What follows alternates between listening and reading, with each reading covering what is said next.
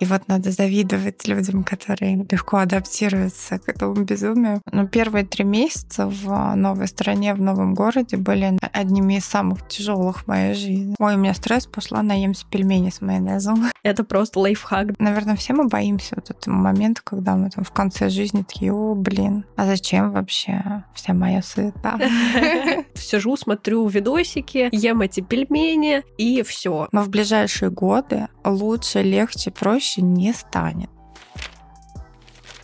Привет, меня зовут Лина, я коуч ICF в процессе обучения и создатель книжного клуба. В подкасте обычно говорю о книгах и личном опыте, но раз в месяц зову эксперта, чтобы обсудить волнующие темы. Сегодня хочется основной такой темой сделать гибкость и адаптивность к изменениям. У меня в гостях Сусанна Зульфикарова, HRD в Международном банке, психолог, бизнес и executive коуч. Привет, Лина, привет всем. Сегодня хочется как раз поговорить про адаптивность. Можно вообще чуть-чуть рассказать, что это такое? Классный вопрос. А, адаптивность — это навык. Это, наверное, самое главное, с чего хочется начать. Адаптивность — это навык а, того, насколько легко мы подстраиваемся под происходящие вокруг нас события, изменения. Ну, это я даю такое определение своими словами. Понятно, что там, наверное, в Википедии будет что-то более красивое и формальное.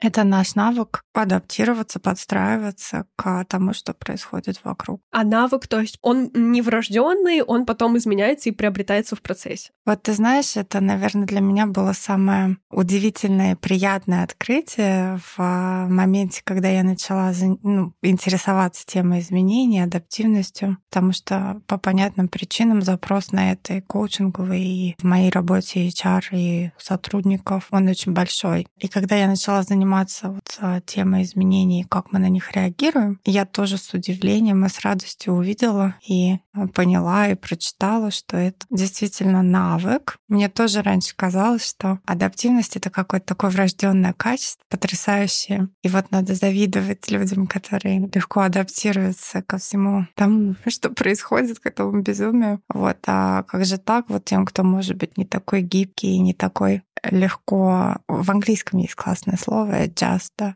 кто не так легко адаптируется к происходящему. Но практика и статьи, исследования говорят о том, что это навык, и ему можно качать. И для меня это была прям такая классная новость, что ого, значит, это то, над чем можно поработать, то, что можно в себе развить ну, до какой-то степени. И это очень такая история вдохновляющая, мне кажется. А как э, вообще проявляется адаптивность? Как понять, что она у меня есть, или наоборот, нужно заниматься прокачкой? Ну, наверное, это реакции, как мы реагируем. А любое изменение, которое происходит вокруг, а, даже приятно, кстати, это в любом случае стресс. То есть а, у нас в любом случае включатся какие-то наши биологические реакции. А дальше вопрос, как и что мы будем делать с этими событиями, которые новые пришли в нашу жизнь. Ну вот, к сожалению, контекст последних лет заставляет нас, наверное, больше смотреть на историю с негативными событиями, с какими-то не очень приятными изменениями. Поэтому мы как-то вот к ним все больше пытаемся готовить, адаптироваться. А вот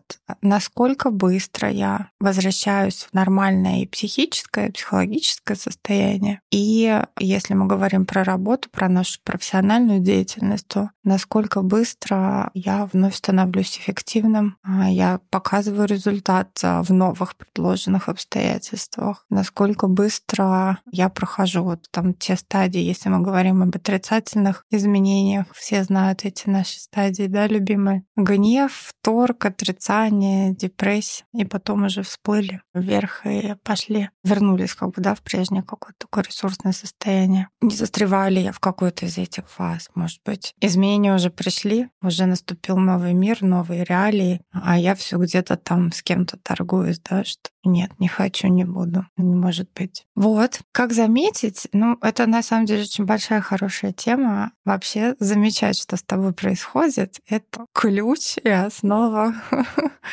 всего и ключ к успеху. Тоже сейчас очень популярная тема осознанности. Ну вот никуда без нее. Ну да, все свои чувства опознавать хотя бы, это да. вообще самый главный шаг. Что что, что-то тебя беспокоит. А если беспокоит, то что понаблюдай, да, пока ты вот не поймешь, что что-то есть, да, на что стоит посмотреть и на что стоит обратить внимание, наверное, дальше ничего не получится. А вот эти шаги, торг, принятие, это и есть как этапы адаптации, или все-таки она на этапы делится немного по-другому? Это этапы нашей, скажем так, реакции на угу. изменения, с которыми мы сталкиваемся, на изменения негативные, то есть на какой-то стресс, на какую-то неприятную новость, может быть, там травмирующую. У адаптивности я, честно говоря, не смогу какие-то этапы выделить. Возможно, какие-то ученые, которые глубоко в эту тему погружены, они что-то там выделяют. Но я наблюдаю и в себе, и в там, клиентах, и в сотрудниках. Вот все больше вот эти вот истории реакции на изменения, как происходит злость, как происходит торг, гнев, депрессия. А когда человек заметил, что с ним это происходит, то что ему дальше нужно делать? То есть осознание эмоций — это и есть уже как бы ключ к адаптации под изменения? Или все таки как-то нужно по-другому действовать и иметь какую-то там инструкцию? Ну, вот тему адаптивности своей, ей неплохо бы вообще, вот сейчас зайду немножко, может, издалека, ей неплохо бы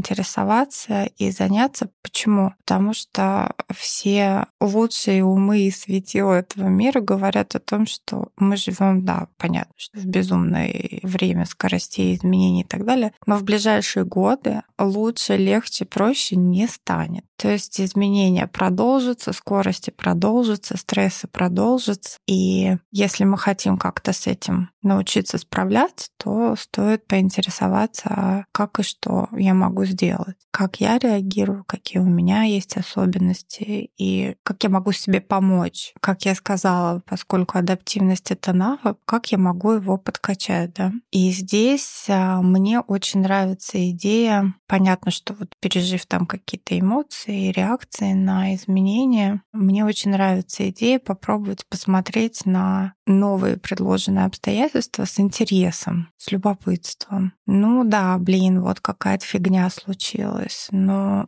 хм, а что здесь может быть для меня интересного? А как я могу в этих новых предложенных обстоятельствах, не знаю, что-то новое для себя получить в плане навыков, опыта, эмоций, опять же. То есть постараться посмотреть на ситуацию новую, которая первую реакцию дает какую-то такое «нет, нет, не хочу, не мое отрицание», все таки так себя отловить, так, сейчас я вот попала опять в ловушку а, вот этой вот истории с отрицанием нового. А если я вот посмотрю с любопытством на эту новую историю, что там для меня может быть, как я могу себя повести, какой, опять же, да, там опыт получить новый. Если мы перекладываем это в рабочий какой-то контекст, да, то какой-то новый проект, да, компании в новых а, реалиях. Может быть, какие-то новые рынки нужно осваивать, новые продукты. Все непривычно. Ну вот смотреть на этот новый опыт с любопытством, что окей, ну если я попробую по-новому, я новому и научусь. Вот. Это, наверное, такая первая важная фаза. Не хочется говорить принятие изменений, но вот какой-то, по крайней мере, более конструктивной реакции на них. Мне очень понравилось. Читала недавно на эту тему статью как раз с открытым открытым сердцем, с открытыми глазами и с открытым умом нужно подходить вот к изменениям, что я могу новое почувствовать, увидеть, узнать. Но вот как раз это сделать самостоятельно довольно сложно, поэтому нужны коучи, которые тебя так отстраняют от всей ситуации, и вы смотрите со стороны на все происходящее, оцениваете. Это тоже такой интересный, важный момент. Да, плюс коуч как раз это тот человек, который позволяет под разными да, углами смотреть на ситуацию. То есть мы иногда когда вот в своем стрессе закопались, вот такой туннельчик видим, да, туннельным зрением, что, о боже, все плохо, все меняется, а я не хочу. Вот. А коуч как раз это человек, который может сказать, окей, а что там, давай посмотрим, может быть, раз для тебя.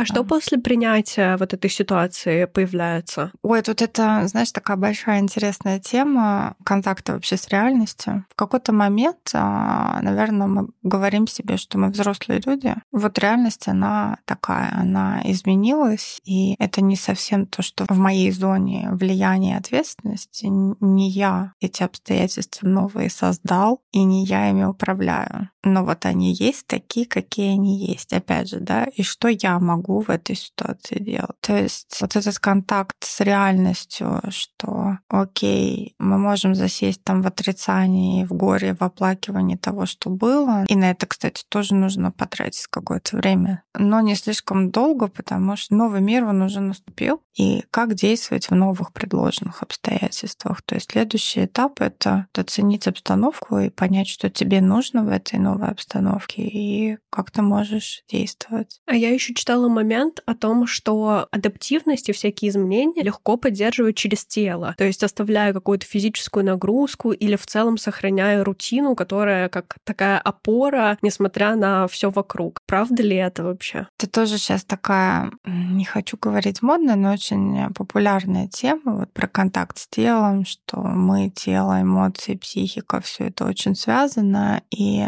наверное, опять же, это связано с тем, что больше исследований на эту тему становится, больше какой-то доказательной базы, что да, если у тебя стресс и какие-то непростые обстоятельства, которые нужно пережить, то фокус в теле и забота о теле, они помогут. Но забота не в смысле там, ой, у меня стресс, пошла наемся пельмени с майонезом.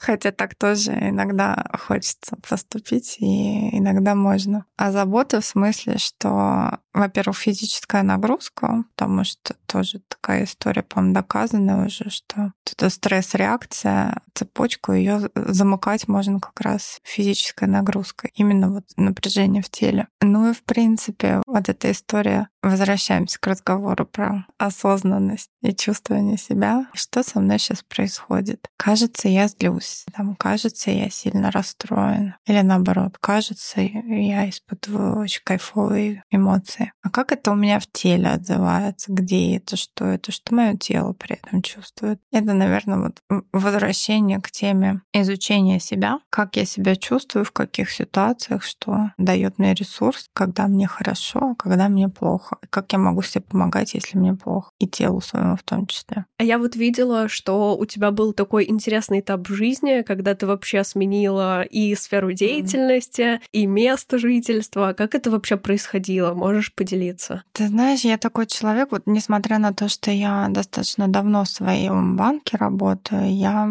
не люблю вот какую-то такую монотонность. И если я понимаю, что есть э, какая-то любопытная для меня история, там, обучение или профессиональный опыт, я впишусь. У нас в компании, поскольку банк международный, есть история и возможность уезжать, в общем, на работу в другие страны. И просто на внутрибанковском портале вешаются вакансии, такие возможности. Я как-то откликнулась, прошла интервью, и меня пригласили вот в Лондон. Первый мой такой опыт был в Лондоне. И самое важное, наверное, что я могу сейчас сказать уже, я тогда не понимала, насколько это тяжело. Мне казалось, что ну что там, ну да, язык другой, но вроде я неплохо на английском говорю. Компания та же, вроде как-нибудь. В эпоху перемен важно сохранять приятные мелочи и ритуалы. Будь то медитация под теплым пледом, цветы в красивой вазе или утренний кофе в любимой чашке. Дом — это место, где хочется, чтобы отдыхала душа и тело, чтобы все сложности остались за порогом, а тепло, вдохновение и эмоциональный комфорт вышли на первый план.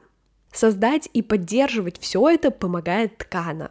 Это российский бренд текстиля и декора для дома. Ценю компании с историей и важным посылом. Миссия Ткана — сближать людей, культуры и природу через предметы интерьера — они переосмысливают традиции, окружающий мир, черпают вдохновение из культур других стран, их обычаев, интерпретируют по-своему современный дизайн. Каждый предмет является сообщением, способом объединить людей вокруг общей истории. Ткана внимательно подходит к разработке каждой коллекции, уделяя особое внимание идее и деталям. Они сотрудничают с дизайнерами, которые разрабатывают принты и следят за трендами, чтобы предлагать современные решения. У них все предметы несут истории, которыми хочется делиться с близкими. Для меня ощущение дома создают приятные мелочи, будь то мягкое постельное белье, плед и декоративные подушки, которые задают динамику пространству и тактильно приятны на ощупь, или халат, который надеваю после душа, Любимая чашка чая, свечи, аромадиффузор, которые создают уютную обстановку и помогают расслабиться.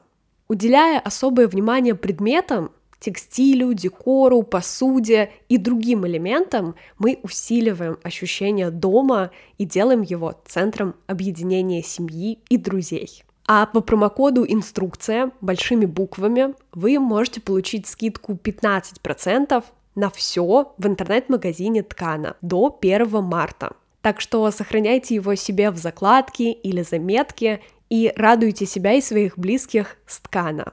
Ссылку на сайт и промокод я продублирую в описании к эпизоду, так что переходите и создавайте уют в своем доме вместе с Ткана. Ну, первые три месяца в новой стране, в новом городе были, наверное, очень одними из самых тяжелых в моей жизни, потому что я не представляла тогда, насколько важны какие-то привычные вещи, на которые мы так не обращаем даже внимания.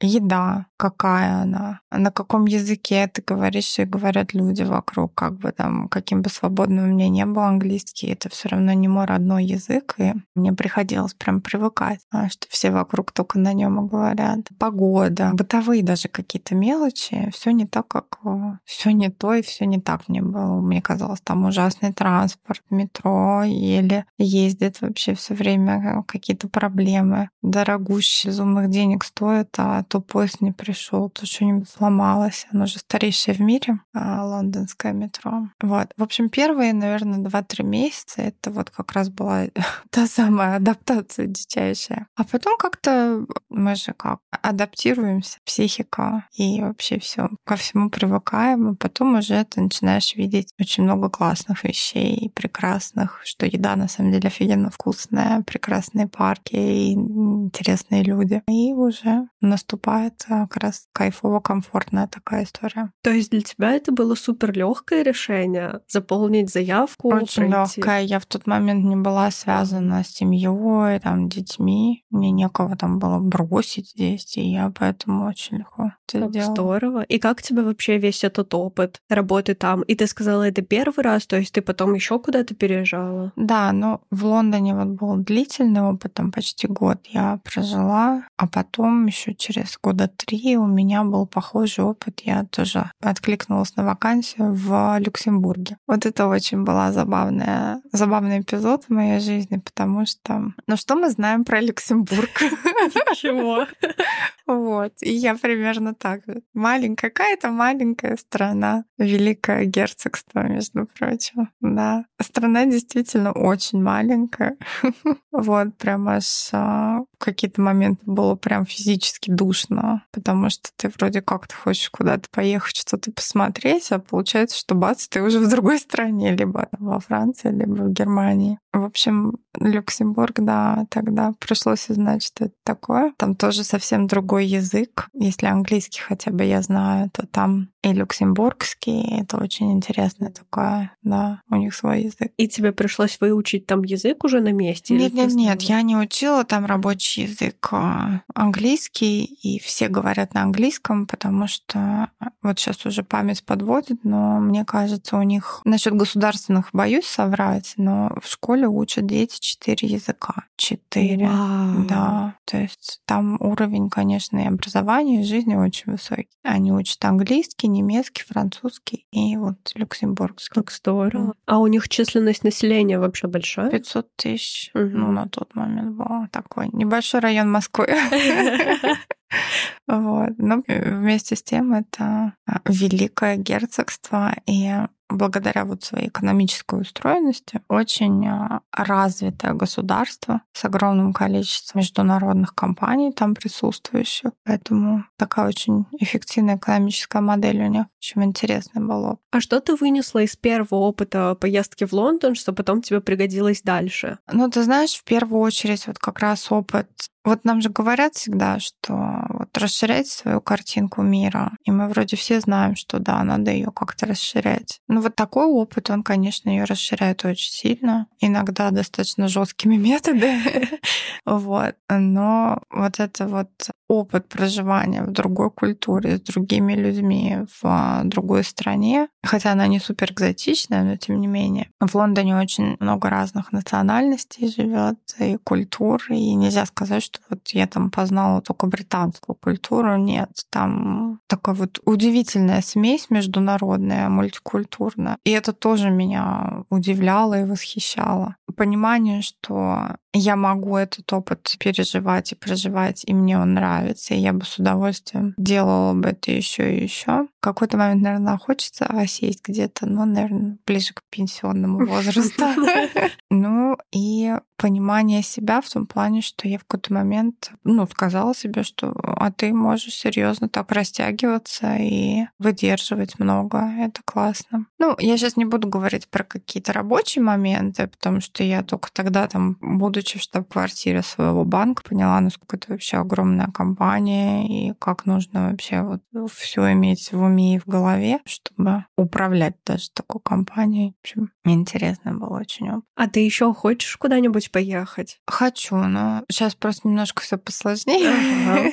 К сожалению. Да, и с точки зрения там каких-то историй, да, геополитических, ну плюс сейчас семья, но в целом, да, мне горько, что для нас так осложнились путешествия. Мне очень нравится там смотреть на другие страны, культуры и вообще вот видеть, насколько наш мир разнообразный. Надеюсь, что это временно. Но не то, что закрылись э, границы для нас, но просто все намного сложнее стало, mm-hmm. да, и уж думаешь, блин, не до этого сейчас связываться не хочется. А у банка тоже закрылась вот эта программа, чтобы можно было нет, жить? Нет, она работает. Вопрос просто там, можешь ли ты соотнести, да, вот свой отъезд там в рамках банка сейчас со своей там семейной историей, угу. своими обстоятельствами. Я сейчас вот решила, что я в рамках банка не, не буду никуда переезжать. Но нет, можно. У нас уехали несколько человек. А как потом в следующий переезд, вот когда ты потом в Люксембург планировала уехать, ну и уехала, как потом ты себя там поддерживала? Это очень, ты знаешь, а, разный опыт был, потому что если, когда я уезжала из Лондона, возвращалась в Москву, я прям плакала, как мне было тяжело. Мне, я так полюбила Лондон, я до сих пор считаю, что пусть меня закидают камнями патриоты, но для меня Лондон — это один из лучших городов на планете, если не лучший. Не то чтобы я все их видела, но это фантастический город. И когда вот мне пришлось вернуться, мне было так очень печально и грустно. А из Люксембурга я вообще...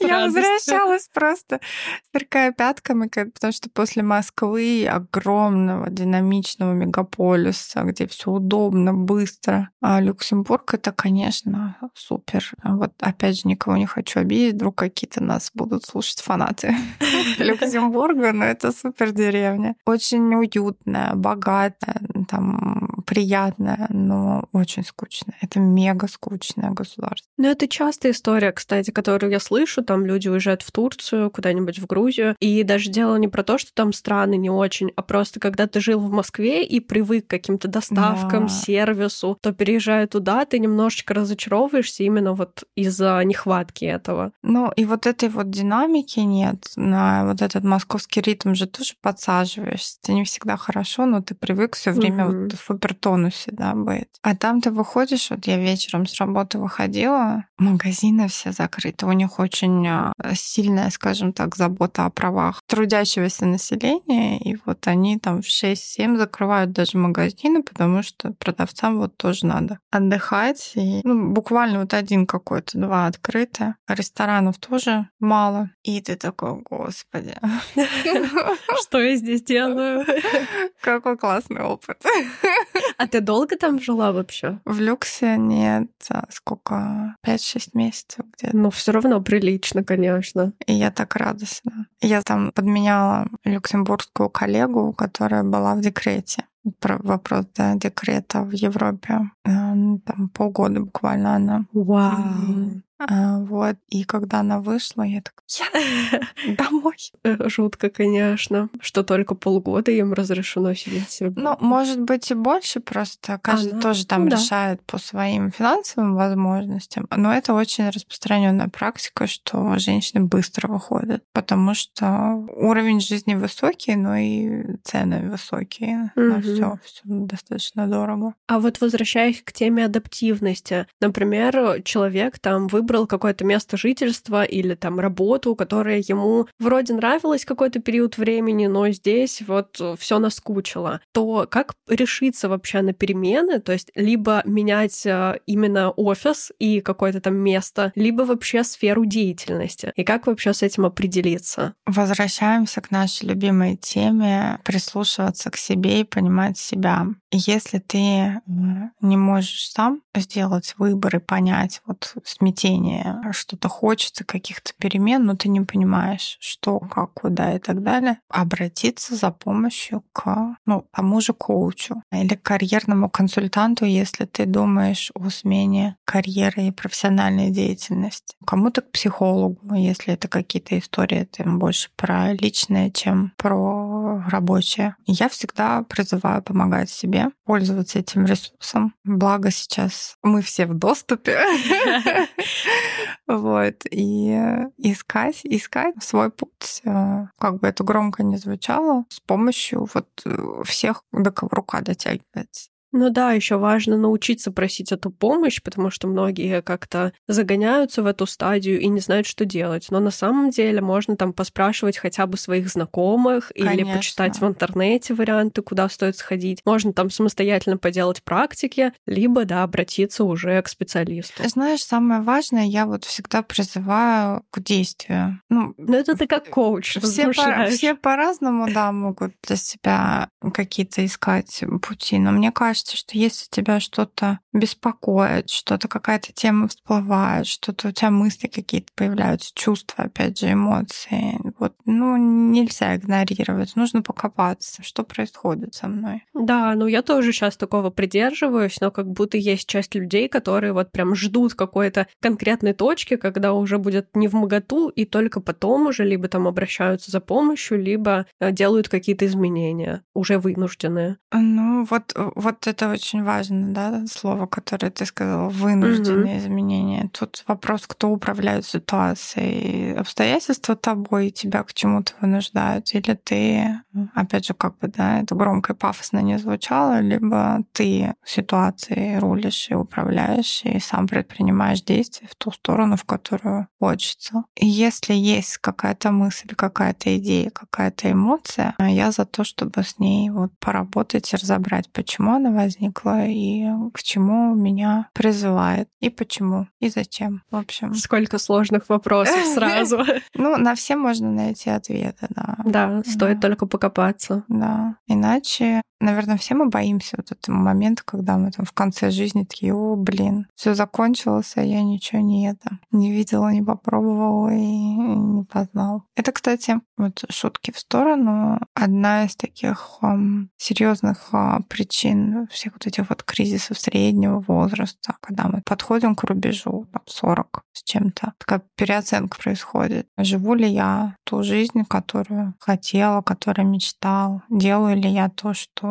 какой-то смысл вообще имеет и для меня, и для окружающих? Или это все какая-то история на автомате? Вот. Ну, это прям такие отрезвляющие вопросы. Особенно если думать о смерти, там, что я не сделал еще до этого момента, что я не реализовался, там еще что-то, то как раз ты начинаешь думать, что, возможно, сейчас нужно сделать какие-то перемены. И как раз это может даже служить мотивацией по факту для человека. Ну вот этот так называемый кризис среднего возраста, что он с ним так или иначе все сталкиваются. Кто-то больше живет в согласии с собой, со своими какими-то бессознательными желаниями. Наверное, у этих людей этот кризис будет легче происходить. У тех, у кого больше разлад, головы, души и тела, желаний, тем будет тяжелее вот, понимать, что хочется одного, делаю другое, что-то вот меня беспокоит, что-то мне не дает ощущения удовлетворения жизнью. И тогда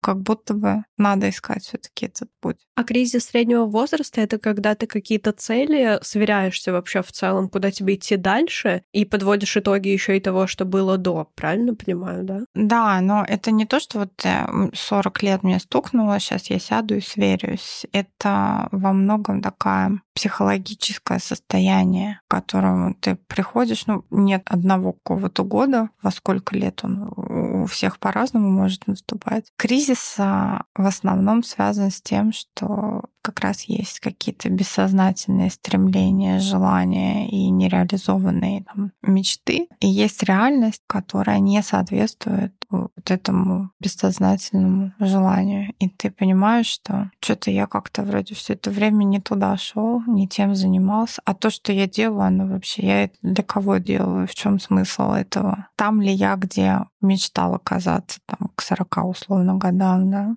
Переоценка вообще, что происходит в моей жизни. Ну, это, кстати, классные вопросы. Мне кажется, их как будто нужно даже чаще себе задавать, чтобы понимать вообще, для чего ты создаешь там проекты, работаешь, куда идешь. Ну и, наверное, это чуть-чуть поможет вот при этом кризисе. То есть постепенно ты будешь набирать вот эту опору. Это супер классные вопросы, которые ты себе можешь задавать. А для кого я делаю то, что я делаю? Зачем? В чем вообще? Опять же, можно немножко такие высокие здесь материи привлечь. Ну, а в чем моя миссия? А зачем вообще вся моя суета? А ты веришь вообще в судьбу или знаки Вселенной? Ну, там что-то должно произойти, и вот тогда я поменяю свою жизнь. Я верю, знаешь, во что? Что если ты, а, мне очень этот образ нравится, лежишь в направлении своей цели, куда ты, что ты ищешь, что ты делаешь, задаешь вопросы, не знаю, себе, Вселенной той самой, да, кому-то, кому тебе комфортнее их задавать, только не гадалкам. Вот, в общем, если ты в поиске ответа, то как будто бы тебе они начинают приходить, ты их находишь своей внутренней работой, не знаю, с коучем, с психологом, своими духовными поисками. Ну а сидеть, если я правильно поняла твой вопрос, сидеть дома и ждать, что сейчас на меня там свалится либо кирпич, либо мешок с деньгами, потому что вот судьба даст мне знак, нет, в это я не очень верю. Ну да, я тоже придерживаюсь тактики, что когда ты ищешь, ты найдешь в любом случае. В психологии же есть история с а, ответственностью, и мы взрослые люди, и мы отвечаем за то, что с нами происходит, и за наши поступки, и за последствия. А вот это вот все истории с а, знаками судьбы и гадалками — это абсолютное перекладывание ответственности на кого-то, и оно не кажется... Очень хочется, я прям понимаю. Я тоже человек, иногда сама хочу на кого-нибудь это все.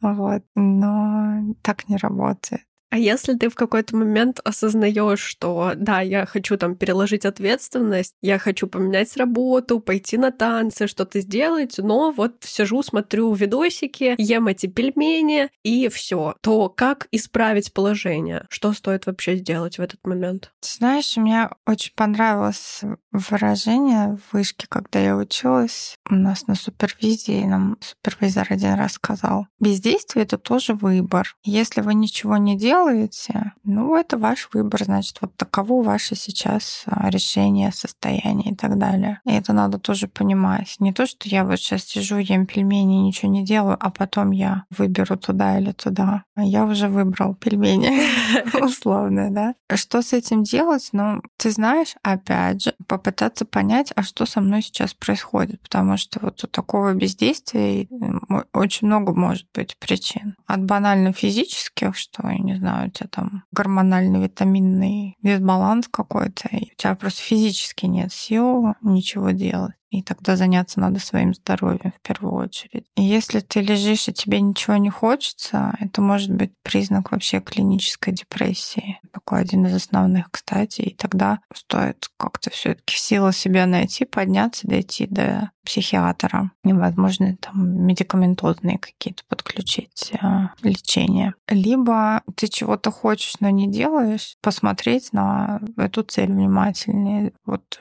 что вызывает сопротивление?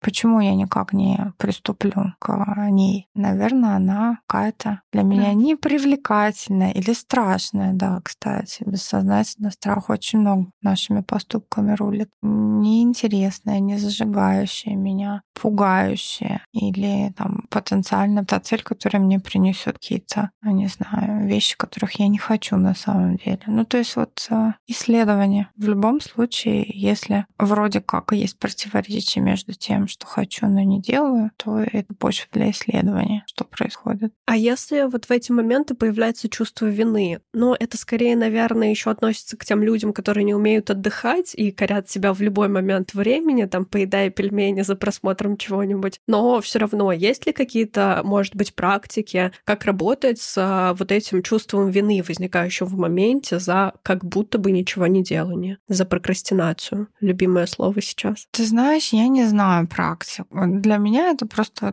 какой-то разговор с собой. Опять же, надо смотреть, почему человек а, саботирует. Может быть, он уже упахался за день. Вот у меня, кстати, это мой паттерн. Я могу упахаться, кучу всего попеределать, просто этого не признать и не заметить, и как-то не осознать. И я вот тоже сижу в конце дня, вроде мне еще надо кучу всего сделать, а я уже бесилась, как, блин, я это, это, это не сделала, я вообще вот сижу сейчас в сериале, туплю, ну, ну, ну вот это вот все начинается. И мне очень помог, а, помогла история с, а, со списком дел. Во-первых, а, она помогает и структурировать день, и свои приоритеты, и спланировать. Во-вторых, ты когда в конце дня посмотрел, сколько у тебя галочек, и такой, типа, о, так я на самом деле ого-го. Вот. И с точки зрения практик, наверное, такое планирование своих дел, расставление приоритетов и понимание, что тебе нужно сделать сегодня, что завтра, что в течение недели, что в течение месяца, очень сильно поможет. Вся картинка у тебя будет перед глазами. Что надо сделать, что ты делал, какой ты молодец вообще на самом деле. И дальше, опять же, а если у меня вот такой список дел, а я не сделал ничего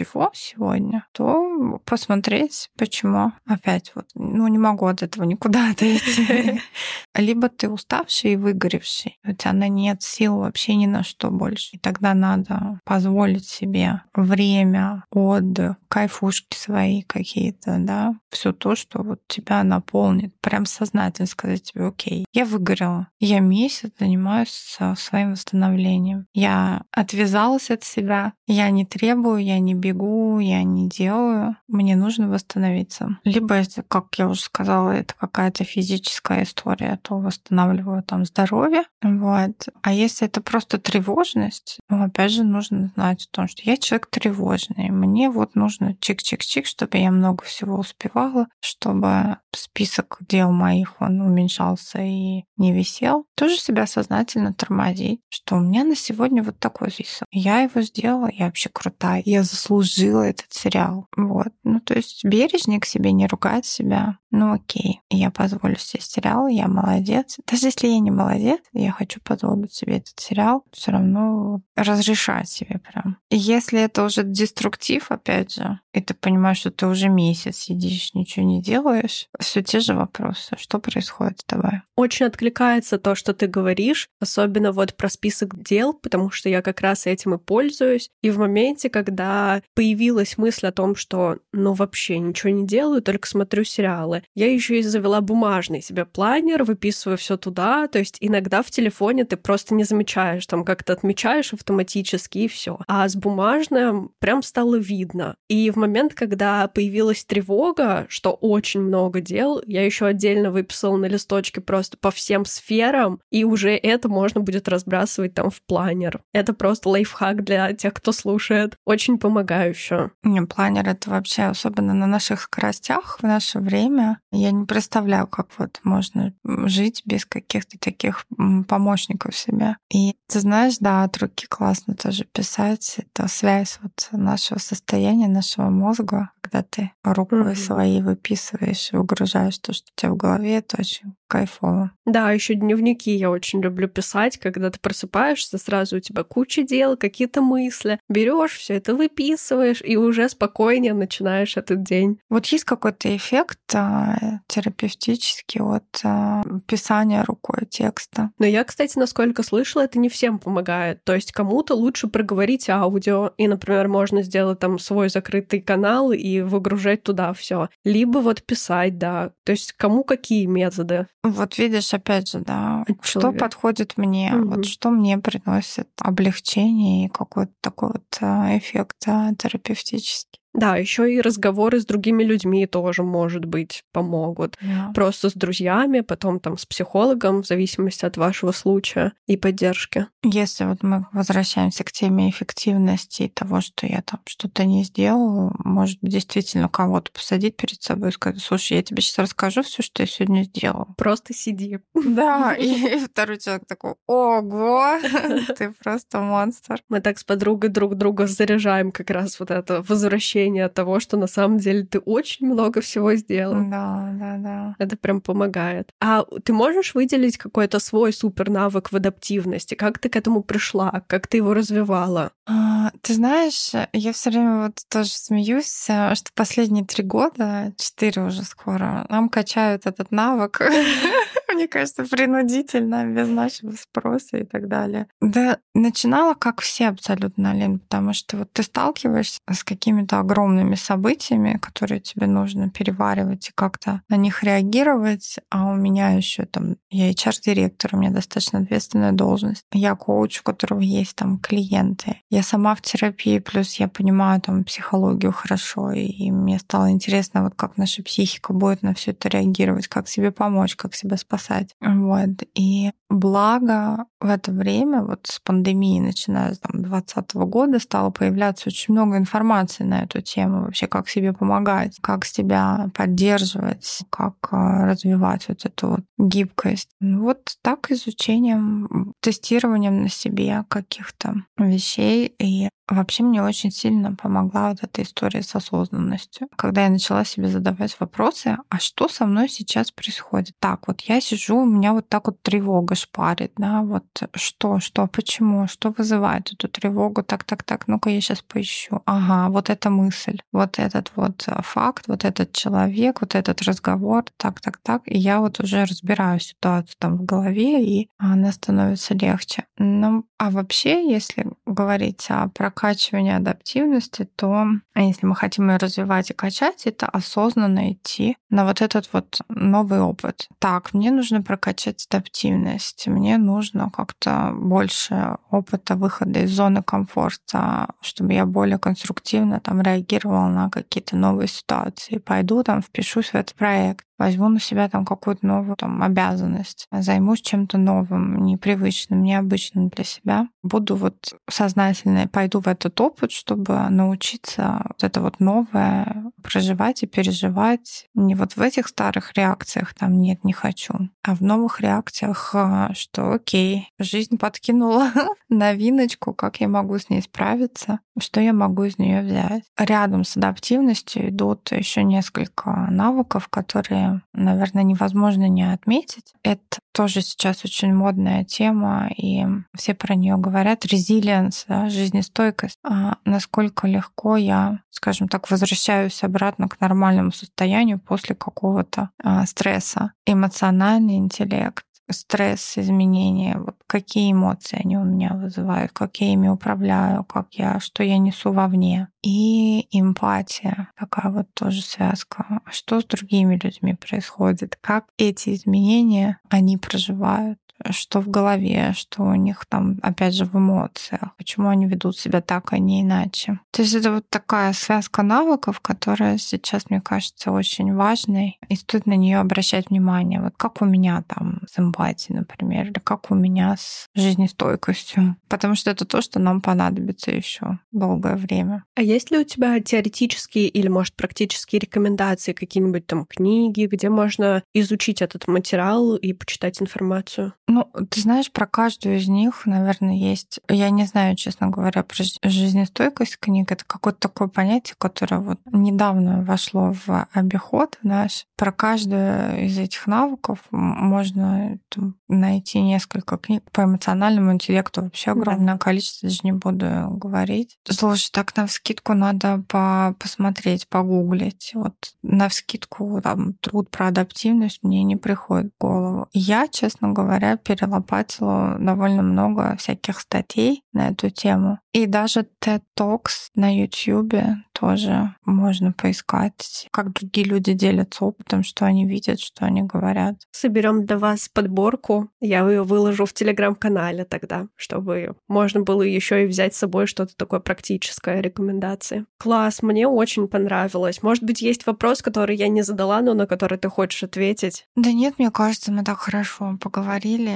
Многие сферы затронули, и как-то все так связалось очень хорошо. Всем желаю адаптивности, жизнестойкости. И, наверное, самое главное — любопытство. Вот прям спасительная вещь вспомнить, что угу, интересненько, что это у нас тут окей. Ну, то есть вот мне кажется, это то, что может очень помочь во всем происходящем. Это точно. Спасибо, что ты пришла, поделилась информацией. Было очень насыщенно. Я точно с собой забираю практику исследовать прошлое, чтобы потом понять, как в дальнейшем там поступать, какие-то опоры создать. Но это был прям такой практический, я сказала бы, выпуск. Вообще очень насыщенно. Спасибо тебе большое. Спасибо, Лена, что пригласила.